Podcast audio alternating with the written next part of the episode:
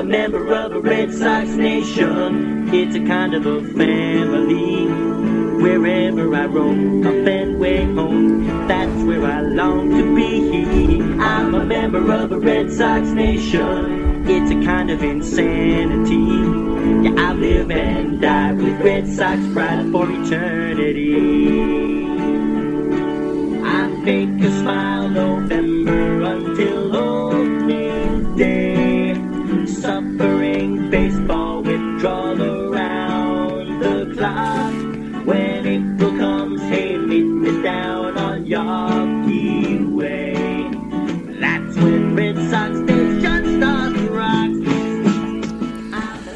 Good evening, everyone, and welcome to another episode of the Benny and the Bets podcast covering Boston Red Sox baseball.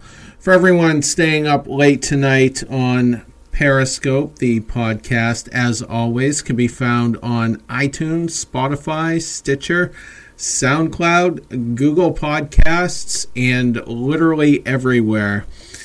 And if you're on Periscope this very second, the iTunes link is right above the video window. And if you want to click that, you can subscribe right from there. And if you really want to do us like the most biggest, awesomest favor ever, just rate the podcast five stars while you're in there and just give a few words in the comment section. It will help us out immensely. Red Sox just wrapped up a three game set against the Oakland Athletics, and for the second time this year, they have swept the opposing team. So I didn't see that coming, but more on that in just a few minutes. I'm Terry Cushman, and I'm joined as always by Jeremy Schilling and Liz Churchville. How are you guys? Not terrible. aside, aside from the fact that the Rays uh, just lost that doubleheader to the Royals, uh, and some asshole on Twitter is blaming the Rays for the Royals having horrible attendance today. Uh, I'm pretty good other than those things. Yeah, and uh, the Rays are still 19 and 11, you know, so that's uh, not too Yeah, shabby. cry- Liz, Liz, can I respond to that formally? Cry me a fucking river, please. Okay, okay, national champs, cry me a fucking river about about your horrible start. Like you guys will recover; it'll be fine. You know it, but we on. we wouldn't know anything about getting swept in a doubleheader. Ah, Yeah. Anyway, By the Royals, come on.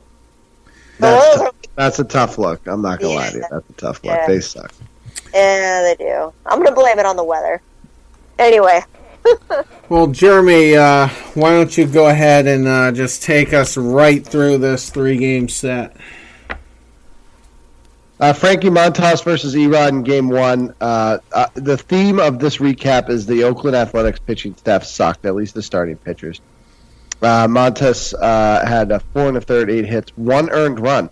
In fact, the the Athletics had only three earned runs, despite the fact that the Red Sox scored nine runs.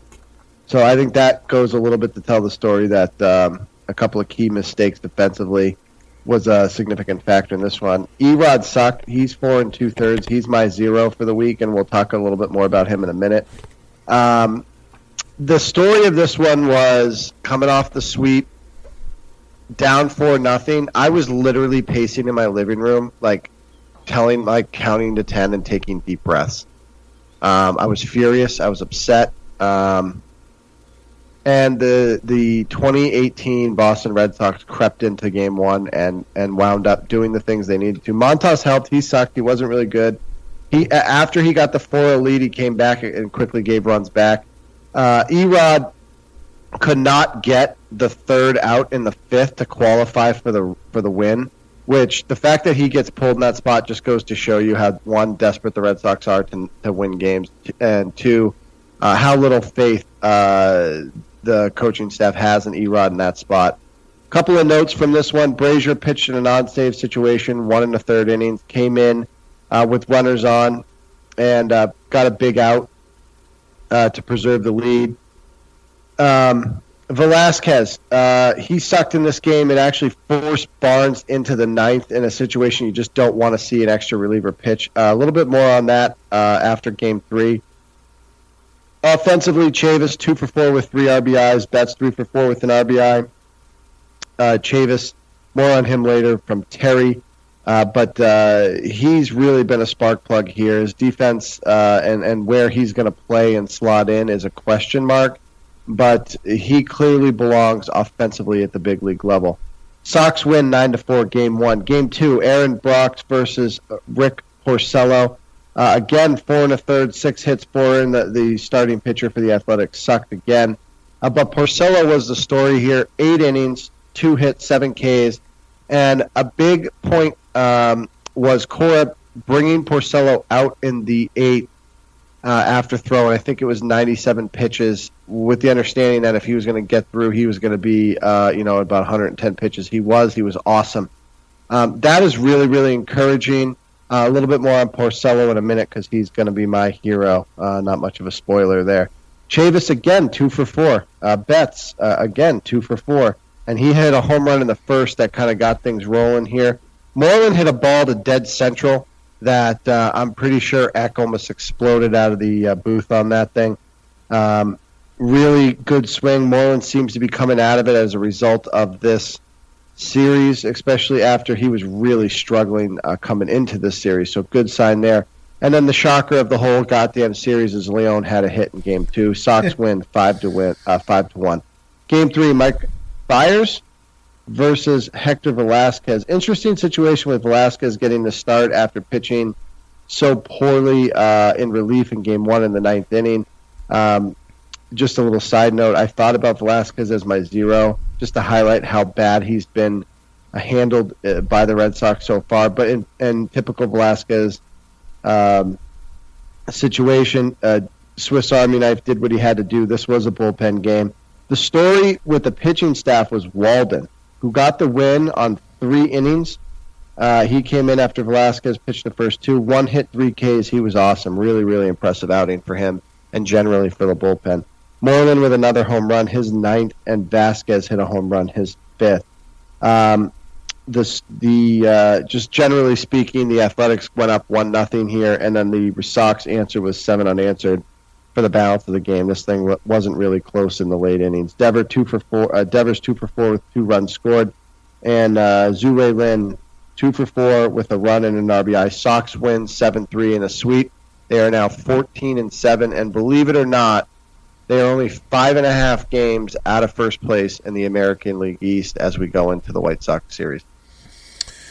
That's uh, you know a welcome sight, and uh, you know after the last podcast, I mean,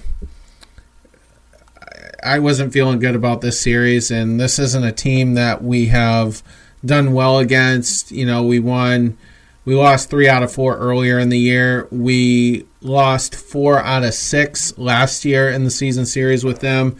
And to get a sweep here against a team like that, you know, it's exactly what the doctor ordered. And we have the White Sox next, so hopefully we can uh, build off of that. But uh, let's uh, one, one final one final note, and I meant to mention this, Terry.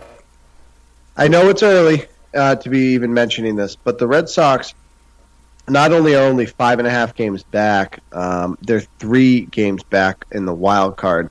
So for the, the for those of us, including myself, who have been ready to jump, uh, take a very short jump off a very tall building. The Red Sox have done enough to stay in it. They have not lost the ability to make the playoffs in the month of April. I, I really am encouraged by hopefully the calendar flipping here. And where we are on May 1st is encouraging for how bad we've played. So, Terry, take it from there. Just that that, that was my last uh, thing that I wanted to mention in the recap. Yeah, well said. Um, getting into uh, heroes and zeros now. All three of us will tell the audience who our hero for the series was, and then our zero, someone we weren't overly impressed with. And uh, so, Liz, you've been pretty quiet so far. Why don't you lead off with your hero? Uh, my hero. Uh, I mean, it, it, there's no hiding it. I'm a Sandy Leon fan. I, I know Jeremy's not a fan of the whole personal picture thing, and a lot of people are up in their feelings about it. Boo! Boo! And uh, I mean, he doesn't hit. I mean, he uh, they they said on the uh, on the broadcast last night uh, that I actually got to watch like almost all of it all the way through.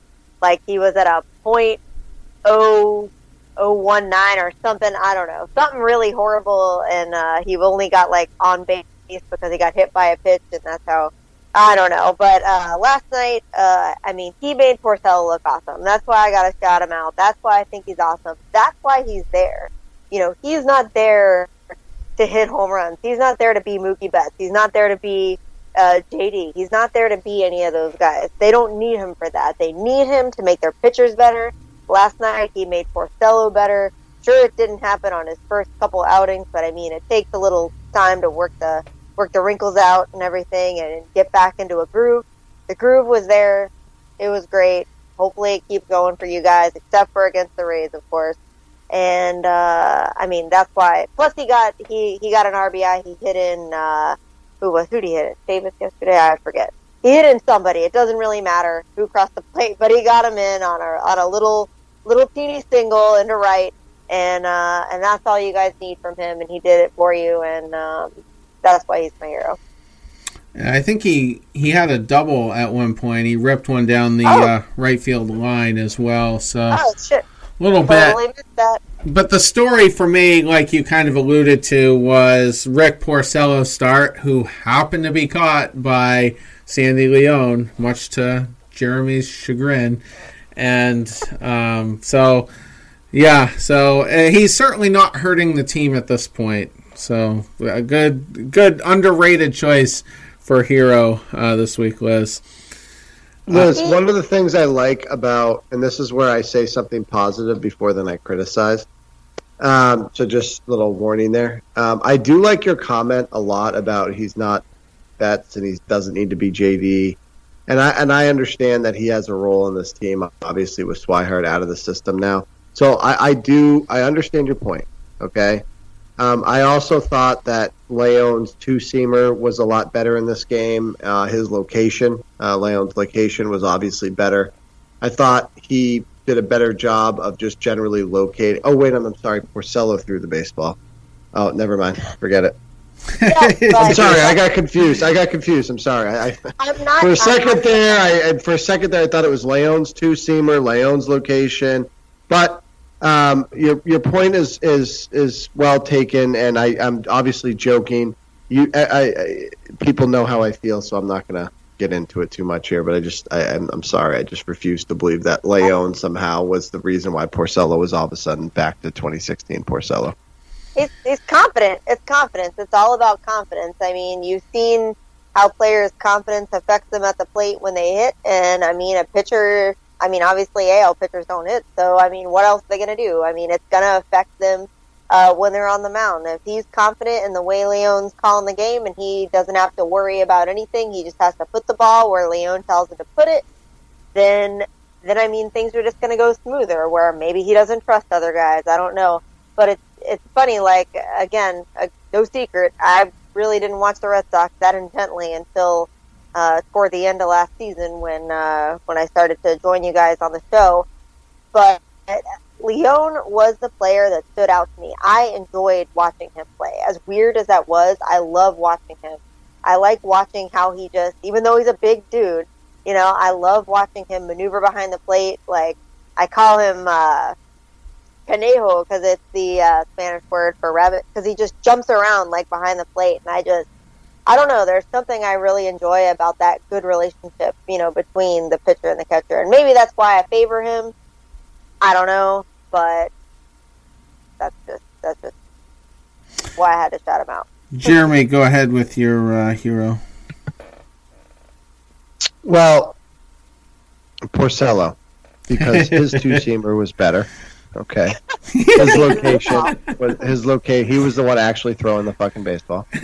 Um, and by the way, Liz, I hope you're understanding that I'm not disagreeing with your um, your hero. I just I hate the personal catcher situation. I, and again, Terry gets mad at me because I'm on record, and he get you know I don't want to keep saying the same thing every time this topic comes up. So I, I'm not. I, I I do get your point, and I think it's a very solid selection for a hero. But for me, Porcello uh, was good. His command was better.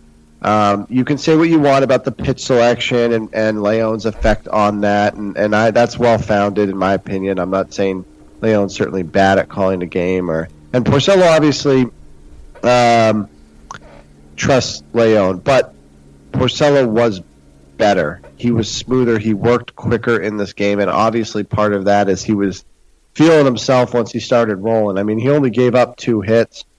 Um, I thought he pitched a contact uh, really well. Probably the best a Red Sox starting pitcher has done all year, as far as getting outs. You know, without having.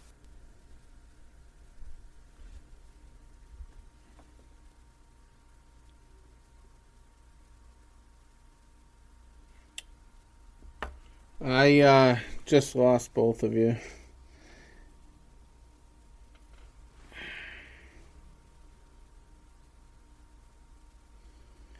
Uh, just bear with me. Jeremy was shouting out Rick Porcello, and uh, looks like I lost my Skype connection. Seems like we have one one blip every week where we're just. And one of the things I will say about Rick Porcello, okay, and I'm a Rick Porcello guy, Jim. He does not let the last pitch affect the next pitch. He does not let the last start affect the next start and he'll have games where he will give up, you know, three quick ones in the first or second, but still pitch six or seven innings. He did it a ton last year, obviously his Cy Young year. I really like that about Rick. He's got a short-term memory. He's like Adam Sand, uh, uh, Drew Barrymore at Fifty First Date. Um, he he really does. And and by the way, the reason why he he's he does that is because he is a good teammate. Is because he is a gamer. And you can say what you want about his ability and potential upside, but I really like the fact that despite that he's not the most talented guy in the world, he gives you a chance to win, and he gave you a great chance to win in a really underrated, important start in Game Two. So Rick Porcello, hero for this series for me. And we can't, you know, we can't win a division, much less go deep in the playoffs, unless we do have you know, a very effective Rick Porcello, who, in my opinion, is a number three. He's probably a career number three guy. And, you know, last year, his numbers aren't very sexy. He had like a 420 something ERA, but that was mostly blown up by two starts against the Blue Jays in which he gave up a total of 15 runs between the two starts and just got absolutely shelled. So, if we can get this guy, uh, John Lackey was a guy that would be very solid for three out of every four starts, and then on the fourth start would get shelled, and that's just who he was, and and it was fine. You know, we we still got into the playoffs, and so I just I'm really happy to see Porcello kind of bouncing back, and this was a good team. You can make all the excuses you want against like a bad Detroit team, but he he pitched very well against against a, a pretty decent team with a lineup that can mash and I just you know we need him especially with Sale with the uncertainty there and and Eovaldi being out he's stepping up and we need these guys to step up I guess is really the bigger point. So Terry just quickly before you move on I, I totally agree with what you're saying um, and you can say what you want about Rick, but he's unselfish, and he will do things. And, and like for example, uh, he will have a poor outing where he gives up runs and he clearly doesn't have it, but he'll grind and he'll he'll give you the innings in a game you know you're going to lose. Uh, Price on the now Price has been good, so uh, just get me wrong, but there are points in Price's tenure with the Red Sox where he's been really bad early, and they, he'll come out of the game and I we don't exactly know what happens in the dugout, but he doesn't have it. He's out of the game. He's got you know repetitive video game syndrome. Porcello's, Porcello will sit there and advocate to stay in the game because he knows it's what the team needs. He knows that yesterday was a uh, a bad outing by E-Rod. Next the next starts a bullpen game, so he knows he's got to go six. So he comes out in the second and gives up a, a three run Johnson. He knows he's still going to pitch. He he will stay in the game and give the team everything he has. I love it about him. I he's not worth his current contract as far as moving forward. He obviously has been to date. I'm an advocate of signing Rick Porcello. And the second reason for that is because he's already admitted that he will take a team friendly deal. And I don't know what that means, whether it's 12 million, 15 million, whatever. 2 years, 3 years. I I am I am an advocate for Rick Porcello still being in Boston Red Sox next year on a multi-year deal. So you know, just something there before Terry goes into his hero. Yeah, and I, who knows if it'll happen because they didn't want to make him a priority, and I, I don't want to get too into it now. But one of the things I've you know in the back of my mind was, did they give the wrong guy, you know, a contract? You know, should he have gotten the you know the Eovaldi contract and whatnot. But that that will do. That's going to be a topic throughout the season, especially if Porcello does better. And you're right about him being unselfish. That's an excellent point. And I'll wrap it up with this on him. I'm looking through his uh, previous seasons here, and he's never pitched below 172 innings as as a professional. So, and and he's gone over The two. one stat, the one stat that blew me away, and I haven't like fact checked it. I think it was from Eckersley. He's the only pitcher to throw 150 innings per season in the last 10 years, every year. yeah, exactly. I mean that I'm I'm sorry. You can say about you know having a 1.9 ERA one year, and you you haven't you know Sale had 300 strikeouts two years ago, whatever. That level of consistency is unbelievable in Major League Baseball. It is absolutely worth re-signing this guy. Um, that that is invaluable that he's willing to do that every single, and he's the only one that's done it in the last 10 years. The only one in Major League Baseball. Yeah, yeah, uh, good point. Uh, moving forward, uh, the last one for the heroes part of it. Uh, I'm just going with Chavis.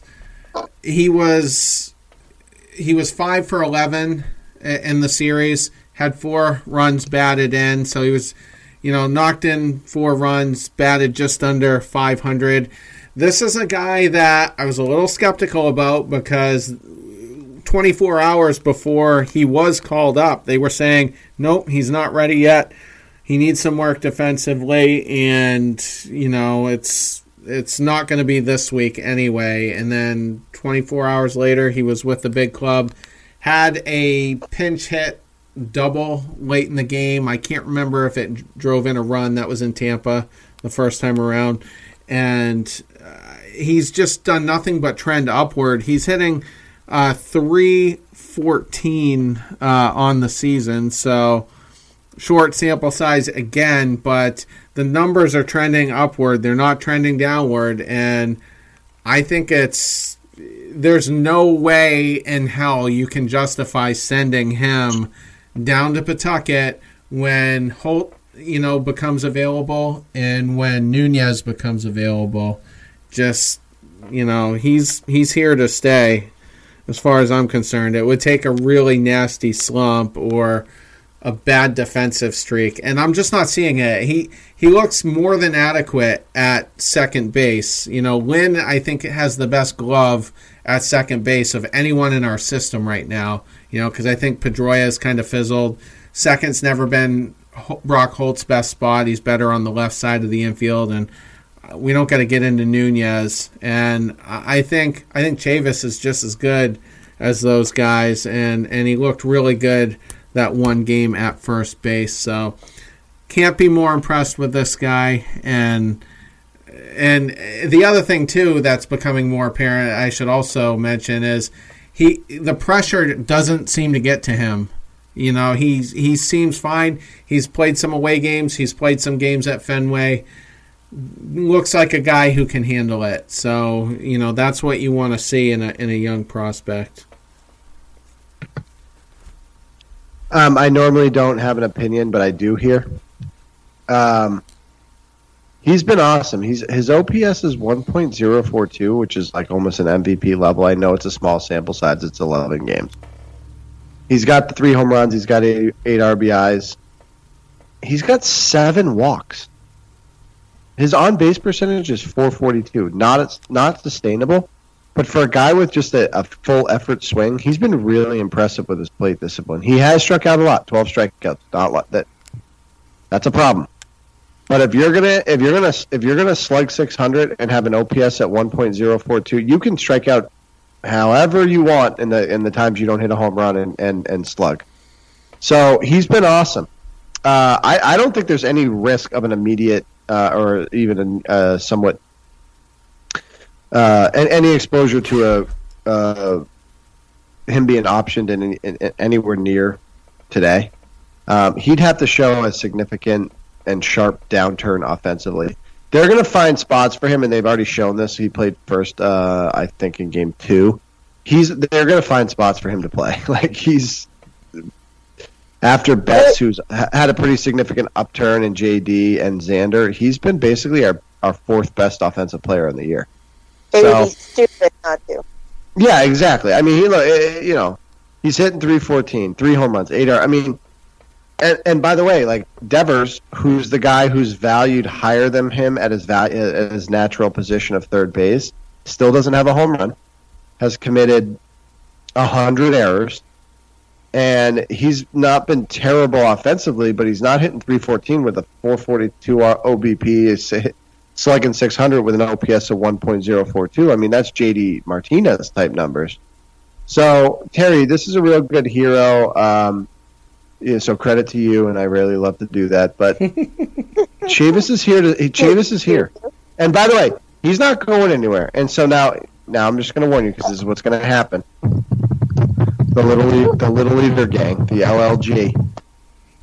Pedroia's not Pedroia's not coming back. So this is the guy. Now, will he be the guy in a one-run game in September uh, when you know Brasier comes out to close it? No, uh, Tzu-Wei Lin will be into uh, you know play defense, and and Tzu-Wei Lin's not going anywhere anywhere as a result because we're so bad defensively at third and second.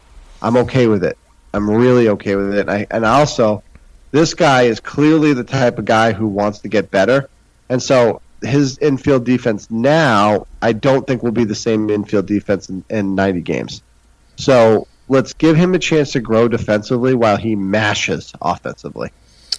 Excellent points. Uh, getting over to our zeros for this series, uh, Liz, who do you have? That's actually a really good segue into my zero. Well, I had kind of well, I had one zero that I sent you guys are actually kind of two zeros. But since you were talking about uh, Chavis and everything, I'll start with my with uh, a little zero extra grind. And because uh, I had said something on Twitter uh, at Vegan Sports Stick on Twitter, I'll just say that um, about Chavis, you know, basically being like Pedroia, who, you know, you know, because he's taken his place, and then some people decided to chime in and tell me, you know, he's not a second baseman and all this stuff, and and I get it, and Terry said it too. You know, obviously I trust Terry more than any uh, person I don't know on Twitter. Um, I cannot believe you just said that with me on this podcast. are you fucking care? Are you fucking serious, Liz? Holy smokes! What? Th- that I trust Terry's opinion? I, I, didn't say I didn't trust you. I just said more than anybody else, and I'm sitting right here. I'm in the room here. I didn't say more than anybody. I said more than other people that I don't know. I know you, so you're clearly not in that group. Like whoever these people were, I don't know. They, I don't know. I don't know who they are. So, so I don't trust their opinion. I don't care what the fuck they think. All I know is that Davis is out there getting it done. He needs to stay on the field and whatever the fuck you think about Pedroia and what he deserves because he's been a Red Sox or blah blah blah, whatever. Who cares? Uh, that's just a bunch of crap. Plus, plus my other thing with Twitter, and then I'll get to my real uh, zero. Um, is I Terry said something about Leon and Porcello and how well Porcello did, you know, in his uh, Cy Young year uh, with with Leon, and then now it's, he's miraculously doing better. And I was like, man, I was just about to tweet that. I was like, you read my mind. And then somebody decided to pipe up and say something. And then, uh, he was like, I'm talking about when he caught Sale the other day. And I'm like, well, we're not talking about when he caught Sale. So I don't know why you're even like saying anything. Just quit Twitter. Just quit Twitter. If you cannot read the tweets and respond to them appropriately, just quit it. So anyway, that's all I got to say. But, but um, my real zero is uh, JBJ. He's just, I don't know what's going on with him. He's just not getting it done. He's not getting on base to even. It's not even like he's being productive in a non hitting way. You know, I, I don't know. I don't know what's up, but uh, but he needs to he needs to shape up or not not chip out. They're not going to do that, but uh, maybe they'll try to trade him while he still has a little value. I I don't know. I don't know. He's not going to get a contract from the Red Sox if he keeps doing this. Liz, you, you have excellent judgment, by the way, and uh, regardless of what Jeremy says. All right. So I'd, I'd now like to uh, respond to that as well as a number of other things that you've said. Um, that stung, Liz, deep, and it's going to have a lasting effect on my ego. I'm just putting it to you that way. We're in the trust trade. No one else is listening, obviously. So Hey, He's double raised. They're now, not say anything quick- against you. all right. Look quickly. Uh, you got to be careful online with Pedroia because there are there there are people out there that will literally attack you, like like attack your intellect, uh, attack your like like morally, ethically. It's it's honestly unbelievable, and I've talked about this I think like three podcasts ago, where if you're going to say something about Pedroia, you really have to do it understanding that you are going to be eviscerated. Now, with that said, welcome to the podcast. Welcome to the team. Now that you've been eviscerated on Twitter uh, by Pedroia, you've now been indoctrinated into the Benny and the Vets podcast. You're here to stay. All right. Now, getting to your zero. uh-huh. JBJ sucks. He sucks. He's been fucking terrible. And honestly, I'm just getting tired of it. And I'm getting tired of people apologizing for him. And he's worked on his swing. And he went to Arizona. And he has a special hitting coach. And the special hitting coach is in Boston. Well, the special hitting coach obviously has a learning fucking disability. Nothing against learning disabilities. But this guy shouldn't be teaching JBJ privately how to hit because he can't hit. And it's going to get to the point where last year when he sucked, because he sucked like this last year early as well, but they were just winning games, and it's like, well, he's gonna win a Gold Glove in center field, and he did. So we'll put up with it, and he'll hit, and he did. He won. The, he was ALCS MVP. But now you see how much of an eyesore that spot is in the lineup when Leon's back and he's not hitting. We're not winning, and there's so many other issues where Moreland's uh, is either hot, scorching hot, or freezing cold in the series, depending on what series it is. You have to get something from center field. There's too many center fielders out there that can hit 240 with a 680 OPS. JBJ sucks. He's fucking terrible. I'm so sick of it. And and like I'm sorry, there's enough and I've said this again, so I'm not I'm not going to go into it deeply, but there's enough athletic outfielders that can play center field and give you something offensively. For example, Ben Benintendi. He's not going to be a gold glove center fielder, but he can give you something while hitting a 280 and giving you something offensively, and then you can stick anyone else in left field. I mean, for fuck's sake, Manny Ramirez played left field, and he one time cut a throw by da- diving for a Johnny Damon throw that was 10 feet away.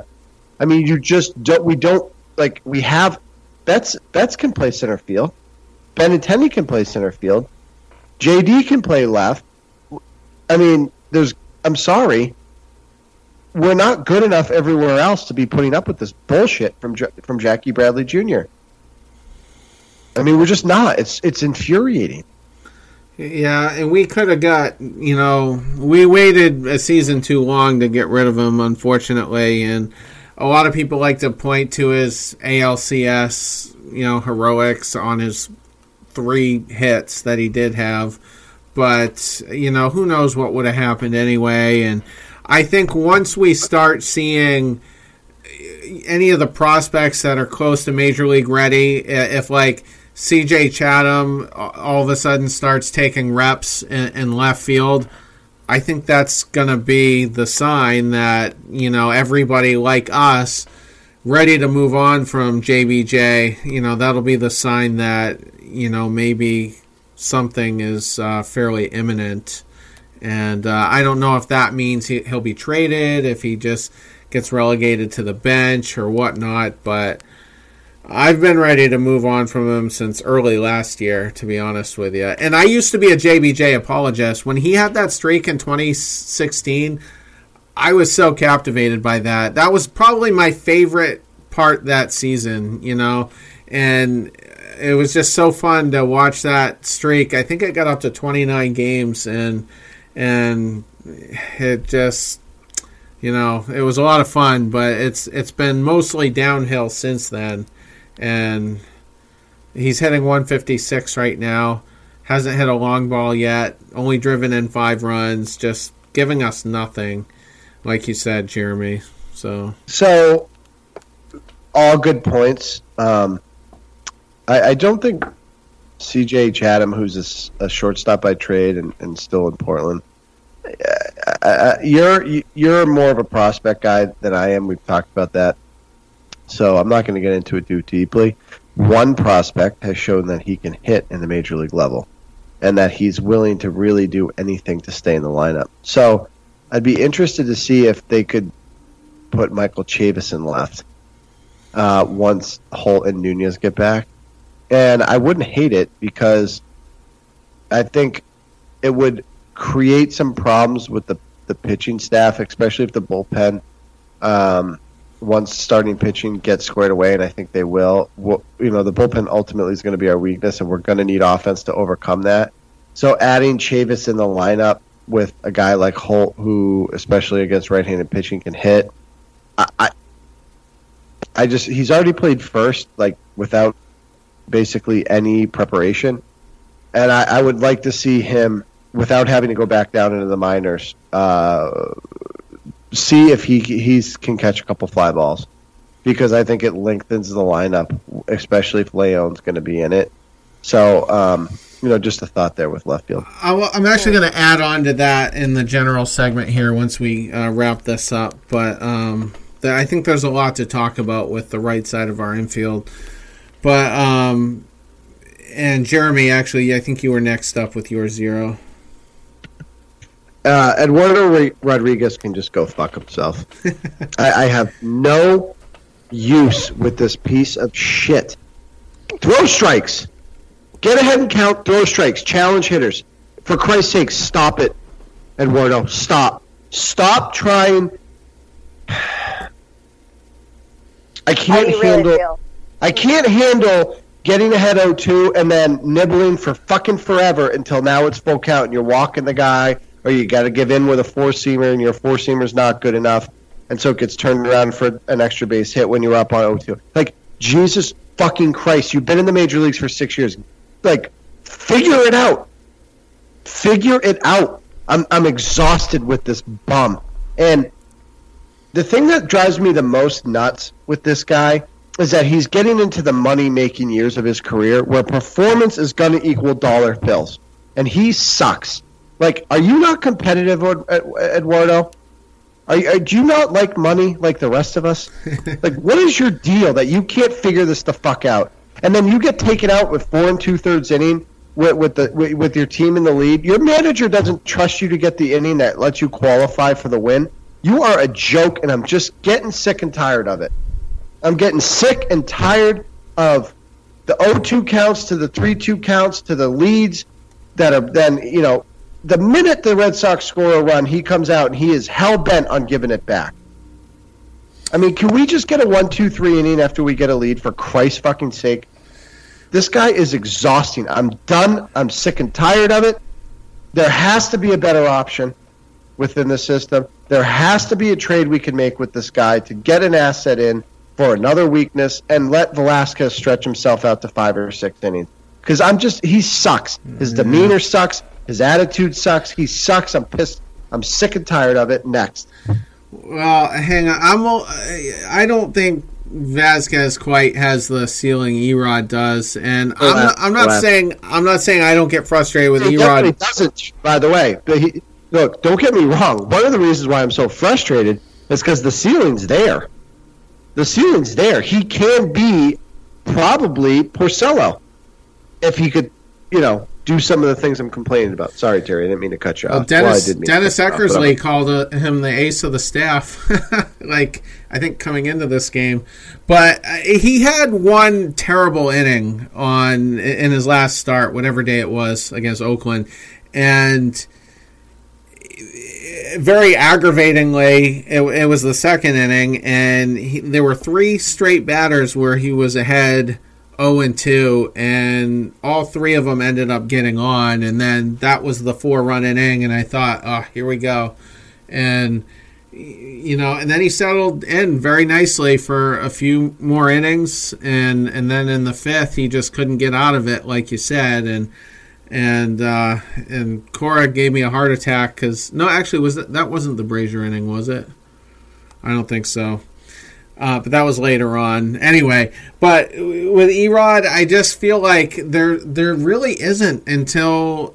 I mean, I really feel like the next guy that could come up and possibly make an impact is Darwinzon Hernandez, and he gave up four or five runs in his next start uh, after his call up.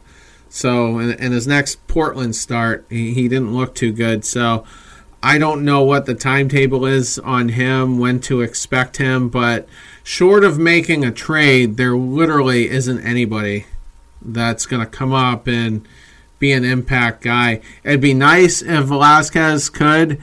You know, he only gave us two innings today and, and you know, kind of made things really complicated in, in that one uh, late inning appearance against Oakland. But he, I think he had something like a 5.91 ERA against Oakland. So it's one of his worst teams.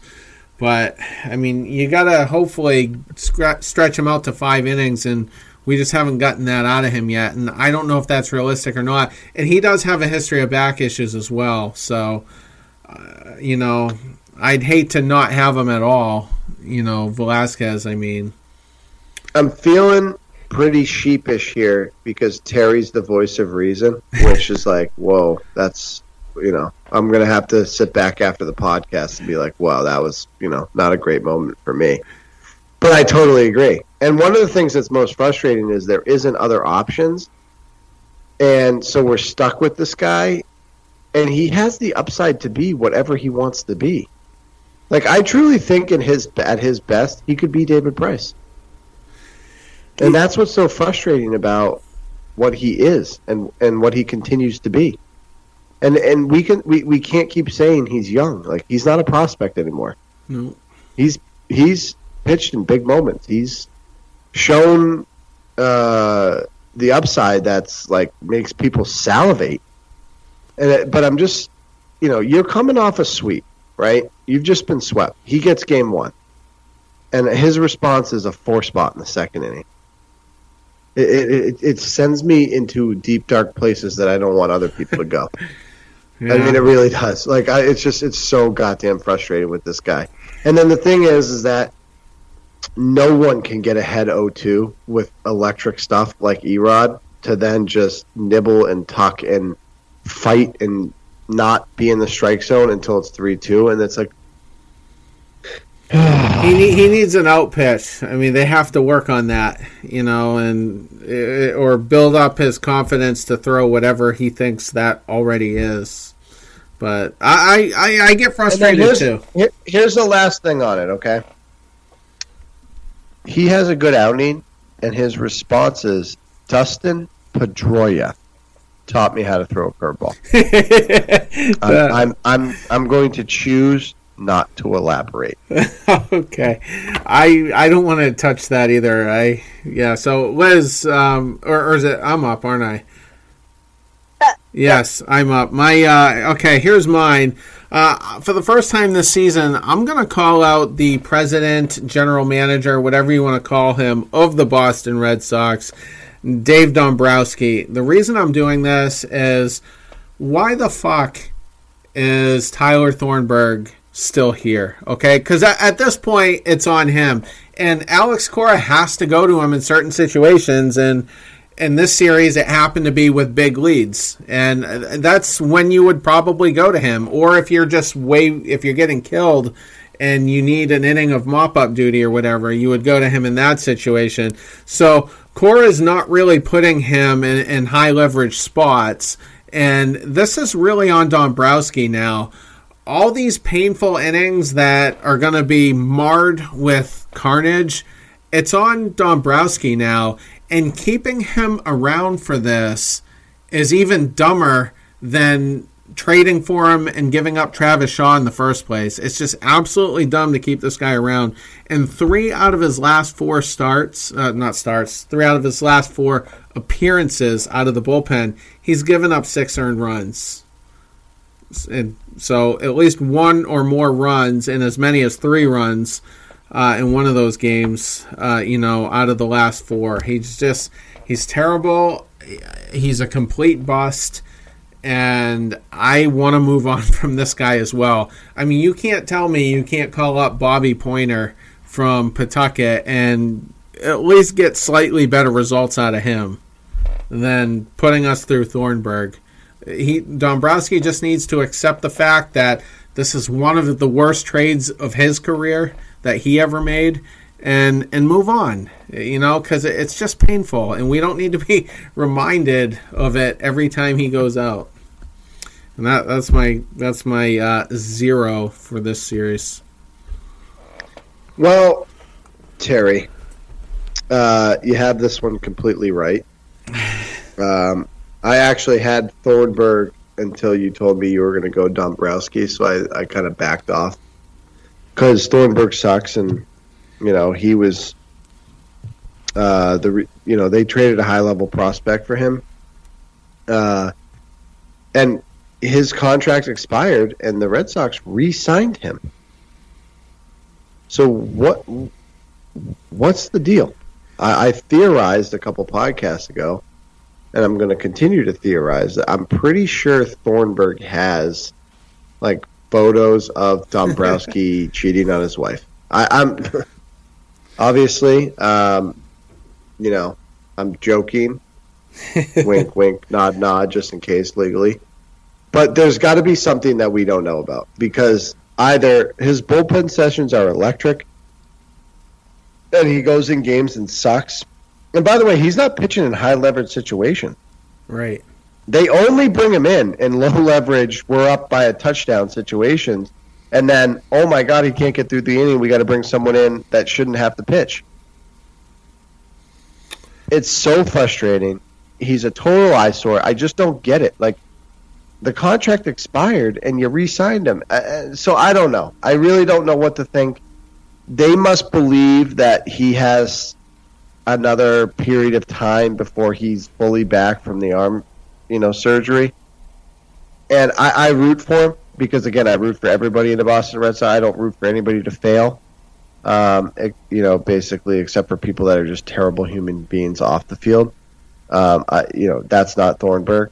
So it, it's it's confusing. And Terry, uh, you know, I totally agree with you. I totally agree with you. And I mean, it's not even fair to call out Thornburg himself. You know, we know who he is now. It's it's everybody else's fault for putting him in the game at this point. and you know, I'm, I can not even hold. Well, well hold on. Is it though, Terry? Because they put him in low leverage situations. They're up by a touchdown and a two point conversion. Next thing you know, he gives up two quick ones, couple people on, and you got to bring someone else in because now it's like a borderline save situation. I mean, I agree with you that Thornburg is what he is, but he shouldn't be in. He shouldn't be on the roster you trust him in the the literal lowest level situations possible, and he still cre- turns them into high leverage situations where they have to burn another reliever that shouldn't even have to warm up. So I get your point, but I he is at fault. He sucks. I just don't have any confidence in him in any situation. Uh, you put him put him out there tomorrow if we're up by a touchdown. He guaranteed he's going to give up a run. Yeah, I just I just have no confidence. Liz, Liz, the story of this podcast, by the way, is I just got Terry to use a football analogy. So timestamp that, please, and we'll we'll cut that as a drop into later podcast. Okay. It's in my notes. It's in my notes.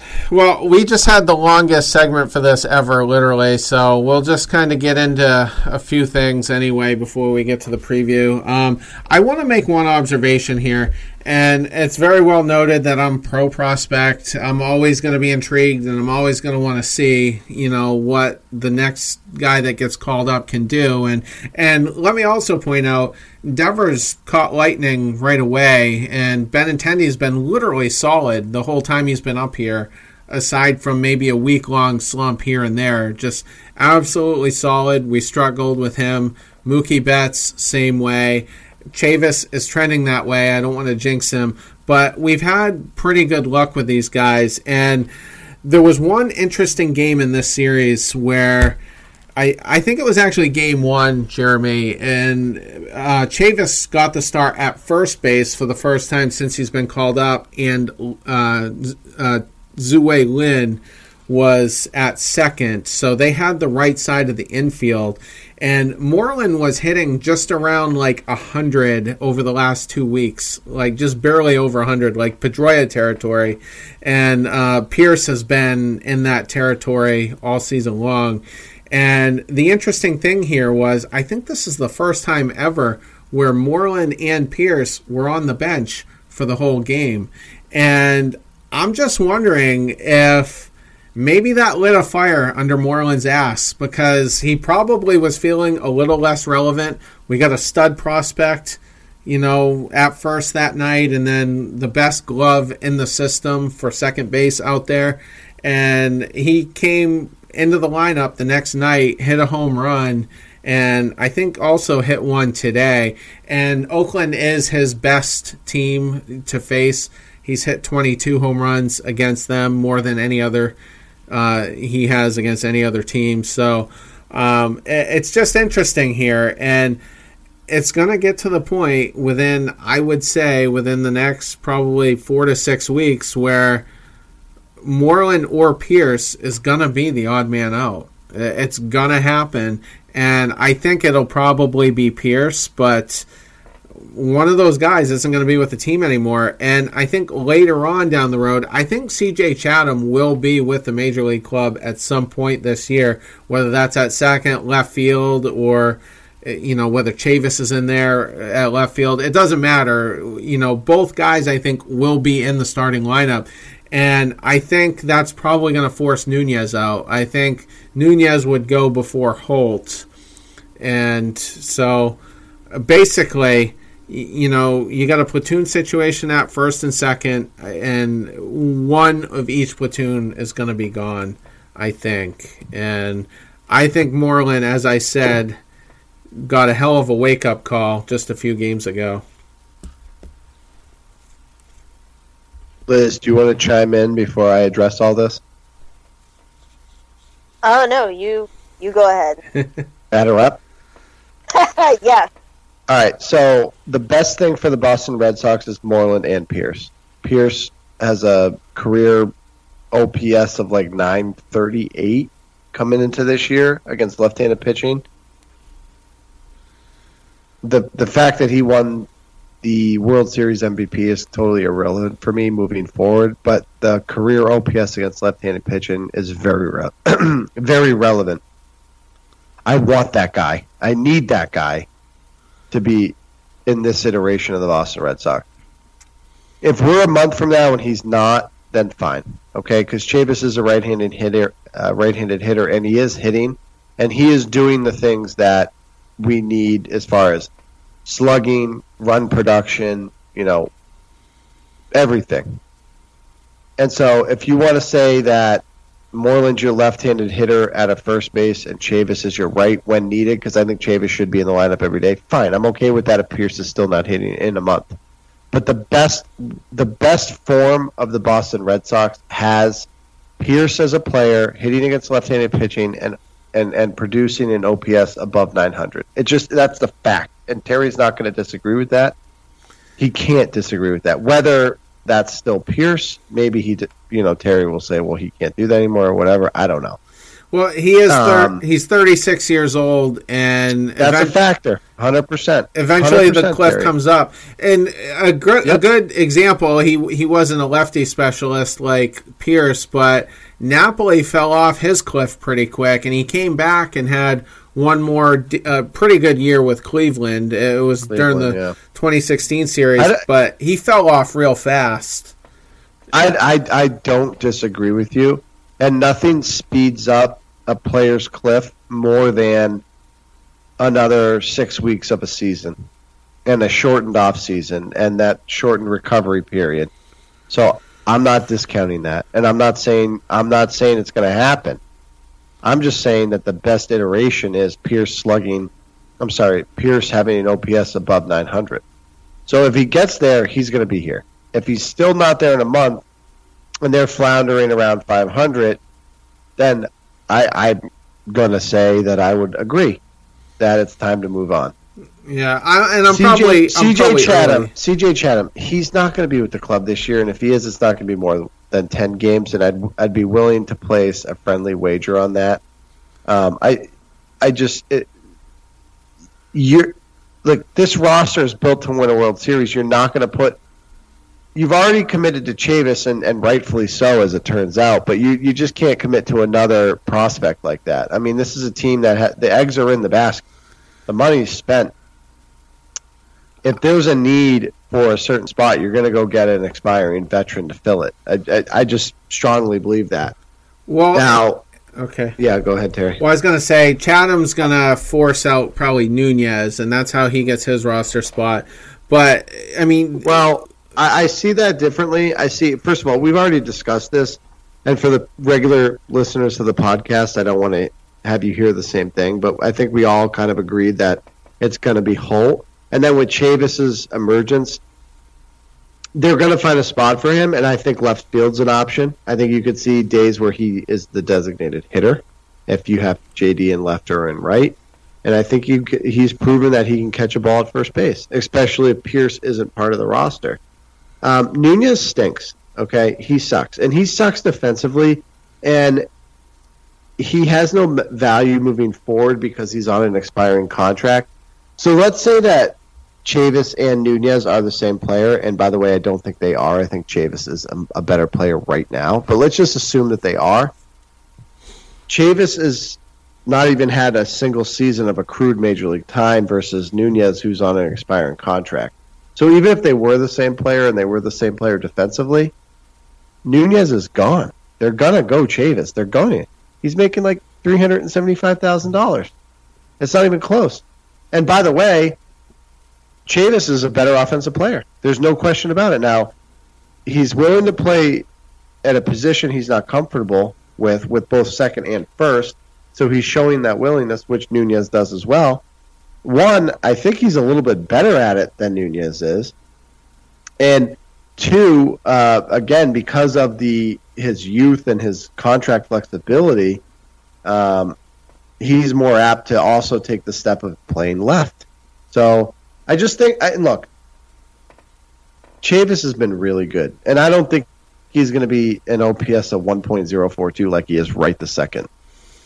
But he's major league ready offensively. There's zero question about it. Yeah, another thing though about Chavis playing left, I don't think that's going to be something that happens with the Red Sox. Like he's going to have to get sent down. Like that's that's not a very simple conversion because he he doesn't have I think they he had some reps in spring training, but as far as I know, he doesn't have any minor league uh, experience with that. So I just, it, it, And I agree with you, Terry, but he also had no prior experience at first base, and they put him in the and, and started him at first. yeah, Well, I mean, and go ahead, Liz. Well, well, sorry, and and also, I mean, uh, and granted, I don't know his minor league history, so I'm speaking just totally off of watching. But think about a player like Ben Zobrist. My favorite player in the whole league has been for years and years. I don't necessarily think he was the super utility player that he is right now in the minor league. He did all that in the major leagues. I'm not saying Chavis is Ben Zobrist, but at the same time, why couldn't he do that? Why can't he just get his time here? I mean, it, I don't know. It's it's for you know from first to second. I mean, it's still in the infield. You're still you're still handling, you're still knocking down line drives and grounders and whatnot. I just, I Napoli would be another good example. He went to Texas once we got rid of him in 2015, and they were kind of on the cusp of a, a playoff run. And actually, I think they did make the playoffs, and he was terrible out and and left. And it's just it's not that easy. Hanley ramirez another guy just couldn't do it. Just could not do it. You know you could move him from from short to first or, or whatnot but uh, i just i wouldn't be comfortable with that with chavis. And i think it's going to happen similar to the way it happened with mookie. Overnight that that was the year Bradley just kept bouncing back and forth between Fenway and Pawtucket overnight they the Red Sox sent a bunch of coaching staff to Portland to move Mookie from second base to center field. And and from then on he was an outfielder and he was with the Red Sox within a month at that point. and I think that's what's going to happen with Chatham. And I, I do think he will be up this year. And Chatham's six four. I don't know how tall Chavis is. He must be at least six something. But but you know, Chatham does have the frame of uh, you know of an outfielder, so I think I really believe that's going to be the scenario, or it could be a trade. I mean, we're we're talking 100% prospects right now. I mean, it could very realistically be some type of a trade that happens, and and that's how you get your left fielder.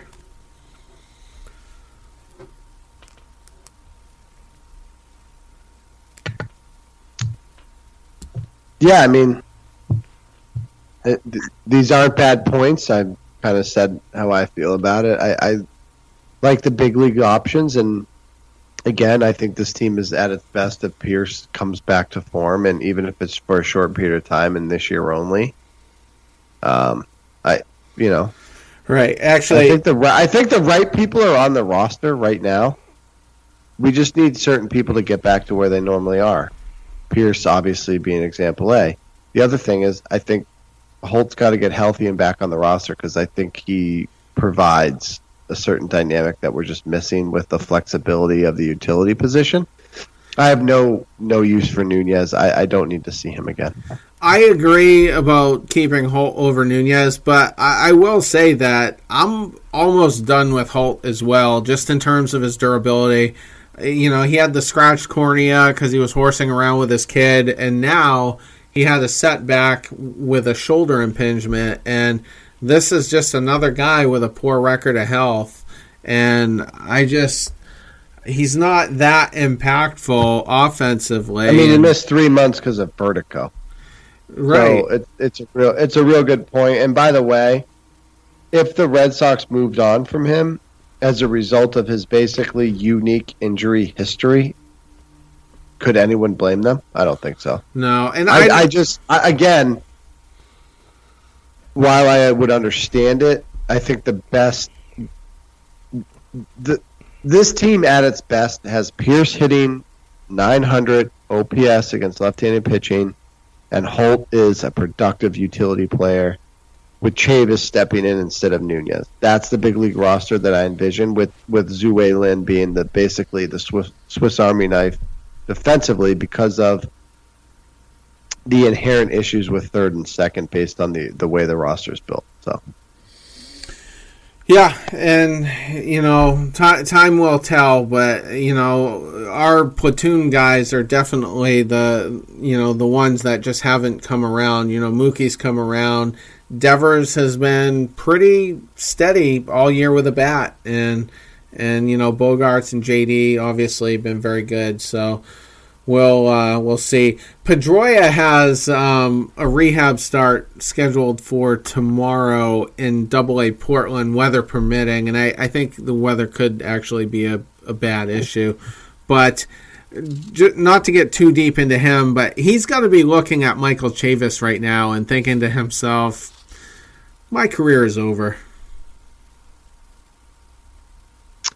Can I list things that excite me more than a Dustin Pedroia rehab start? Sure. Like being sunburnt, uh, you know, having a plastic fork break in my mouth. Uh, Okay, a, all right. rainy, a rainy day on a Friday when I'm not working. I But- mean, what, do I need to give further examples? Like I, there's no expectation. And by the way, I don't want him to get healthy. Like, dude, You're right where I call out was. Jacoby Ellsbury, ex teammate of yours, and learn how to milk an overvalued contract late in your career. Because no one, and I mean no one, has done it better than Jacoby Ellsbury. Well, you know what? Dustin, I- Dustin, just do just do what Jacoby's doing. Stop, please, stop. Just I'm begging you. I think the Ellsbury thing is a hostage situation, though. I because I think he wants to play, and I mean he was playing at the end of the 2017 season, and he played 112 games that year.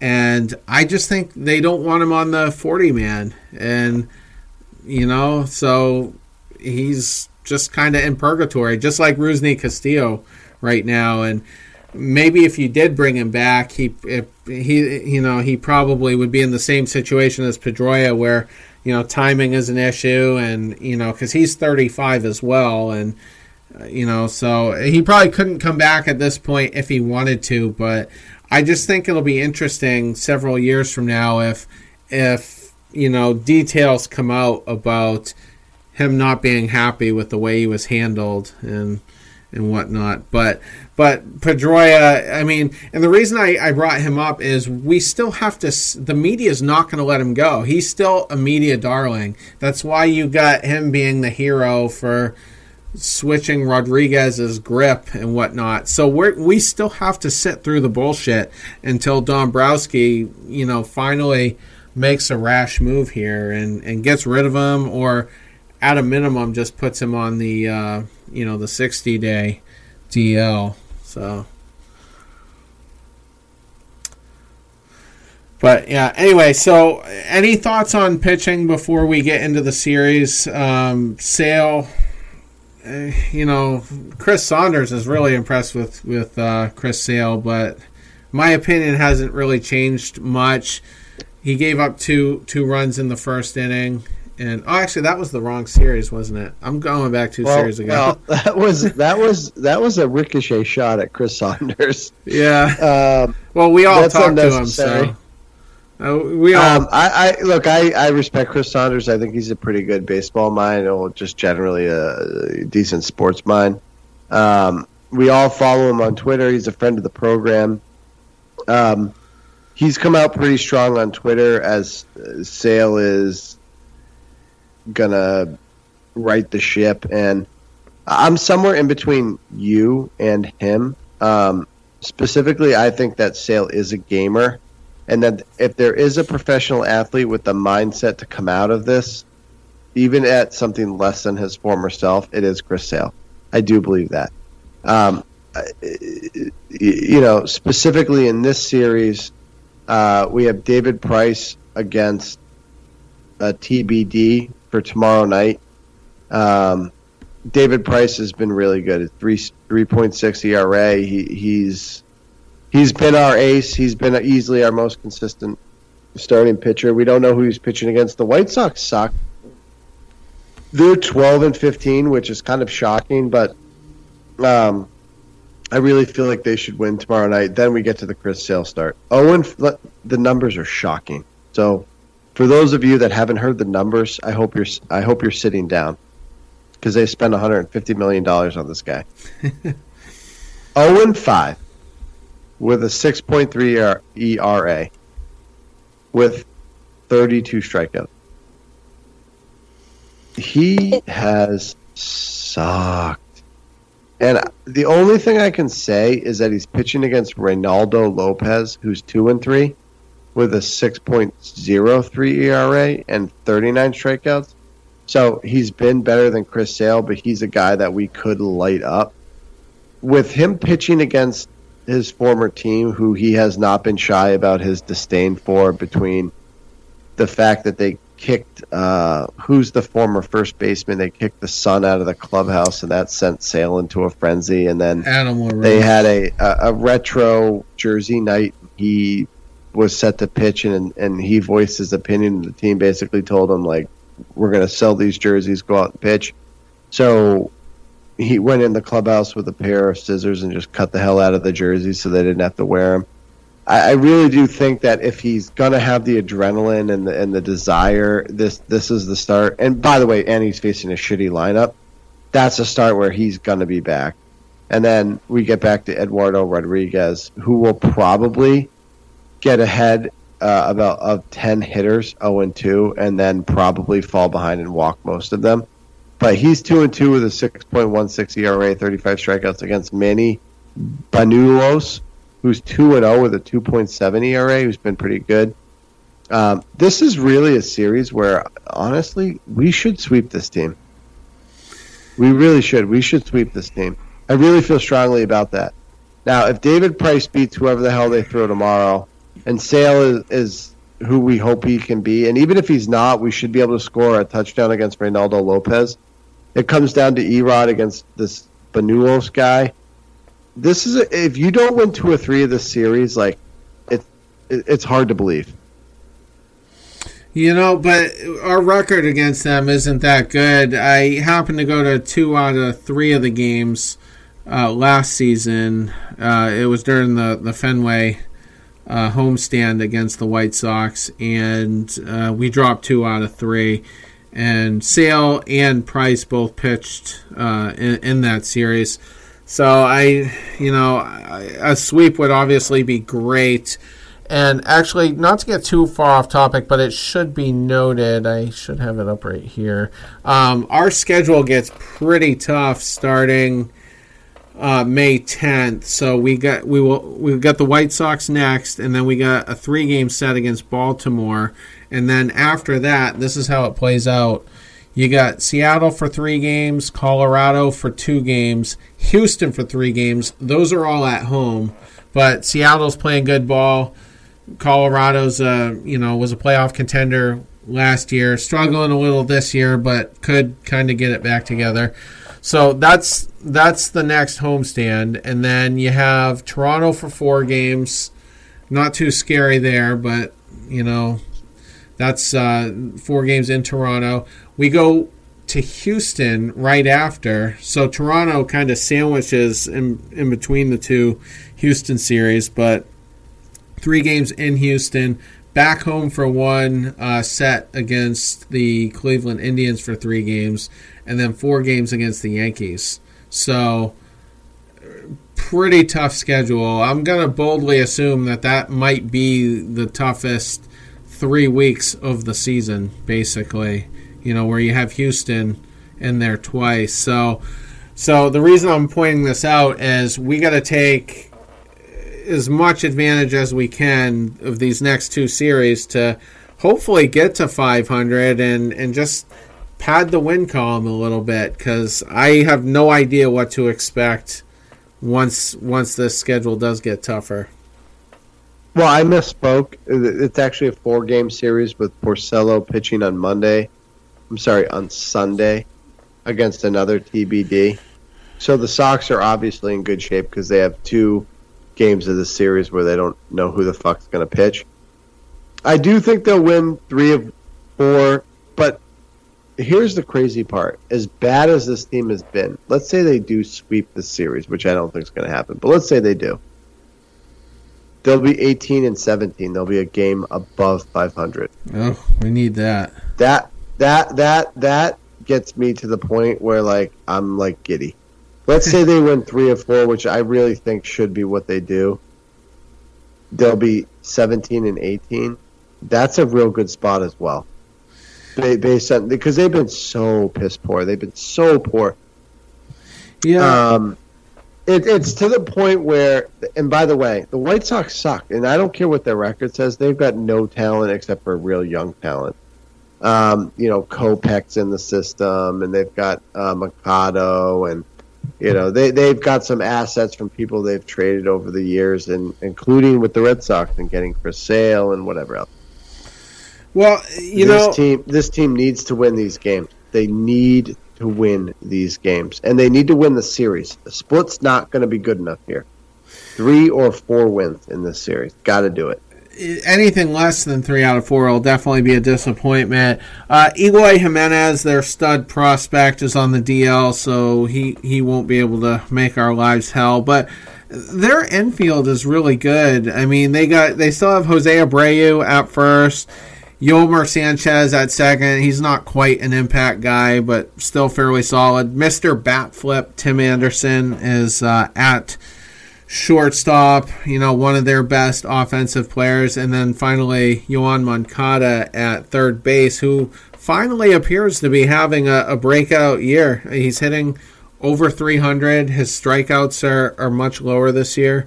And, uh, you know, so there is a little bit of pop in that lineup. I'm not too familiar with a lot of their outfield. Uh, well, Nicky Delmonico, I guess, you know, who's fairly solid, but, um, but yeah, I mean, the offense is there. If anybody, you know, if E-Rod goes out and just kind of lays an egg, or, or Sale for that matter, um, but their pitching won't be all that stout. So if our offense shows up, I, I think that's really the, the key here to uh, taking at least three out of four.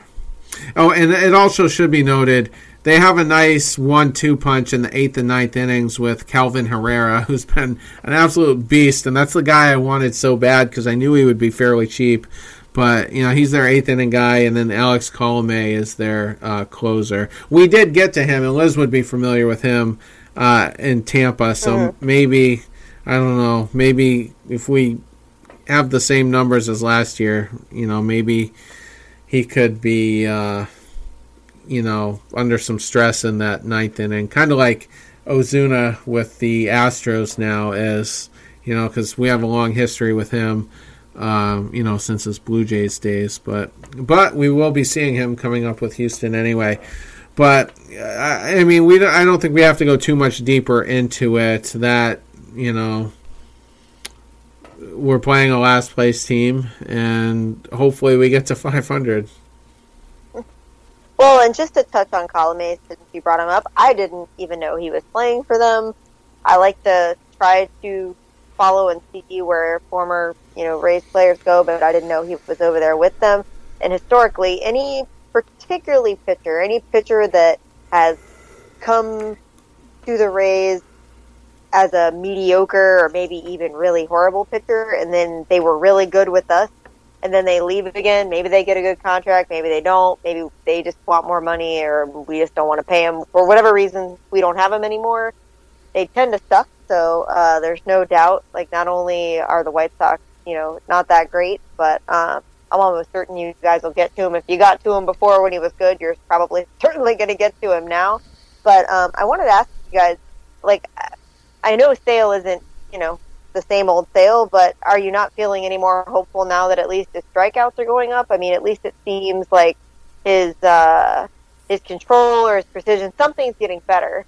Um, I'm sure that's not translating to wins. Like things are still happening, you know, for him, but he's starting to look slightly better than at least he was. Is that not, you well, know, at least a glimmer of hope, or you need more than a glimmer? His slider has gotten a lot more consistent, so I think that kind of is is where the strikeouts reflect. But my concerns are. You know what happens when other teams kind of look at the data and and they're sitting on sliders all of a sudden because his fastball isn't anything that's going to scare anyone. He's not getting strikeouts on his fastball. So until until we start seeing that, I'm I'm a skeptic. You know, he's pitched well enough in at least half of his starts to kind of keep us in the game, but you know, he's still not that efficient. He did go seven innings finally in his last start after, you know, the rough two innings there. But I don't know. It's just the the jury's still out, and I'm looking at it from a series by series basis. I'm just trying to hope hope we get to 500 long term.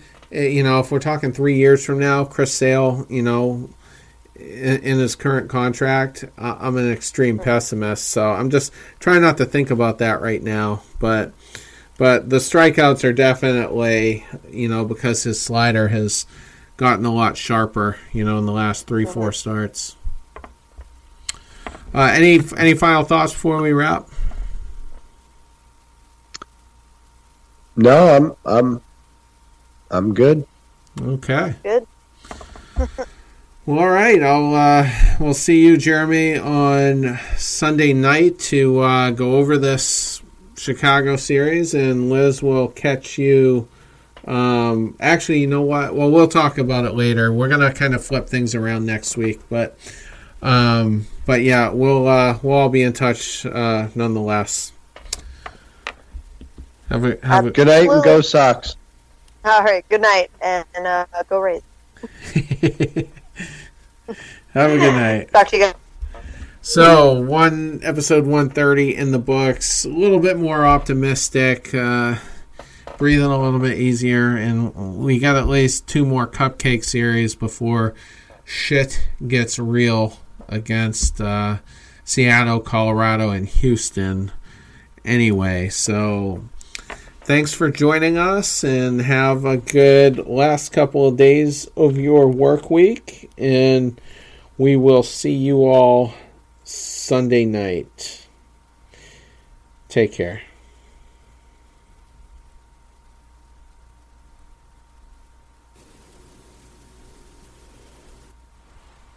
For eternity. I sleepwalk through the days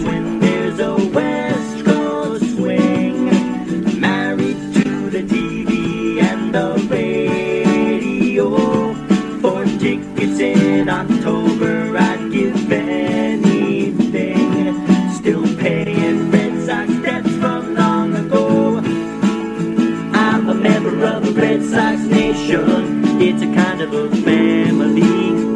Wherever I roam, a Fenway home. That's where I long to be. I'm a member of the Red Sox Nation. It's a kind of insanity. Yeah, I live and die with Red Sox.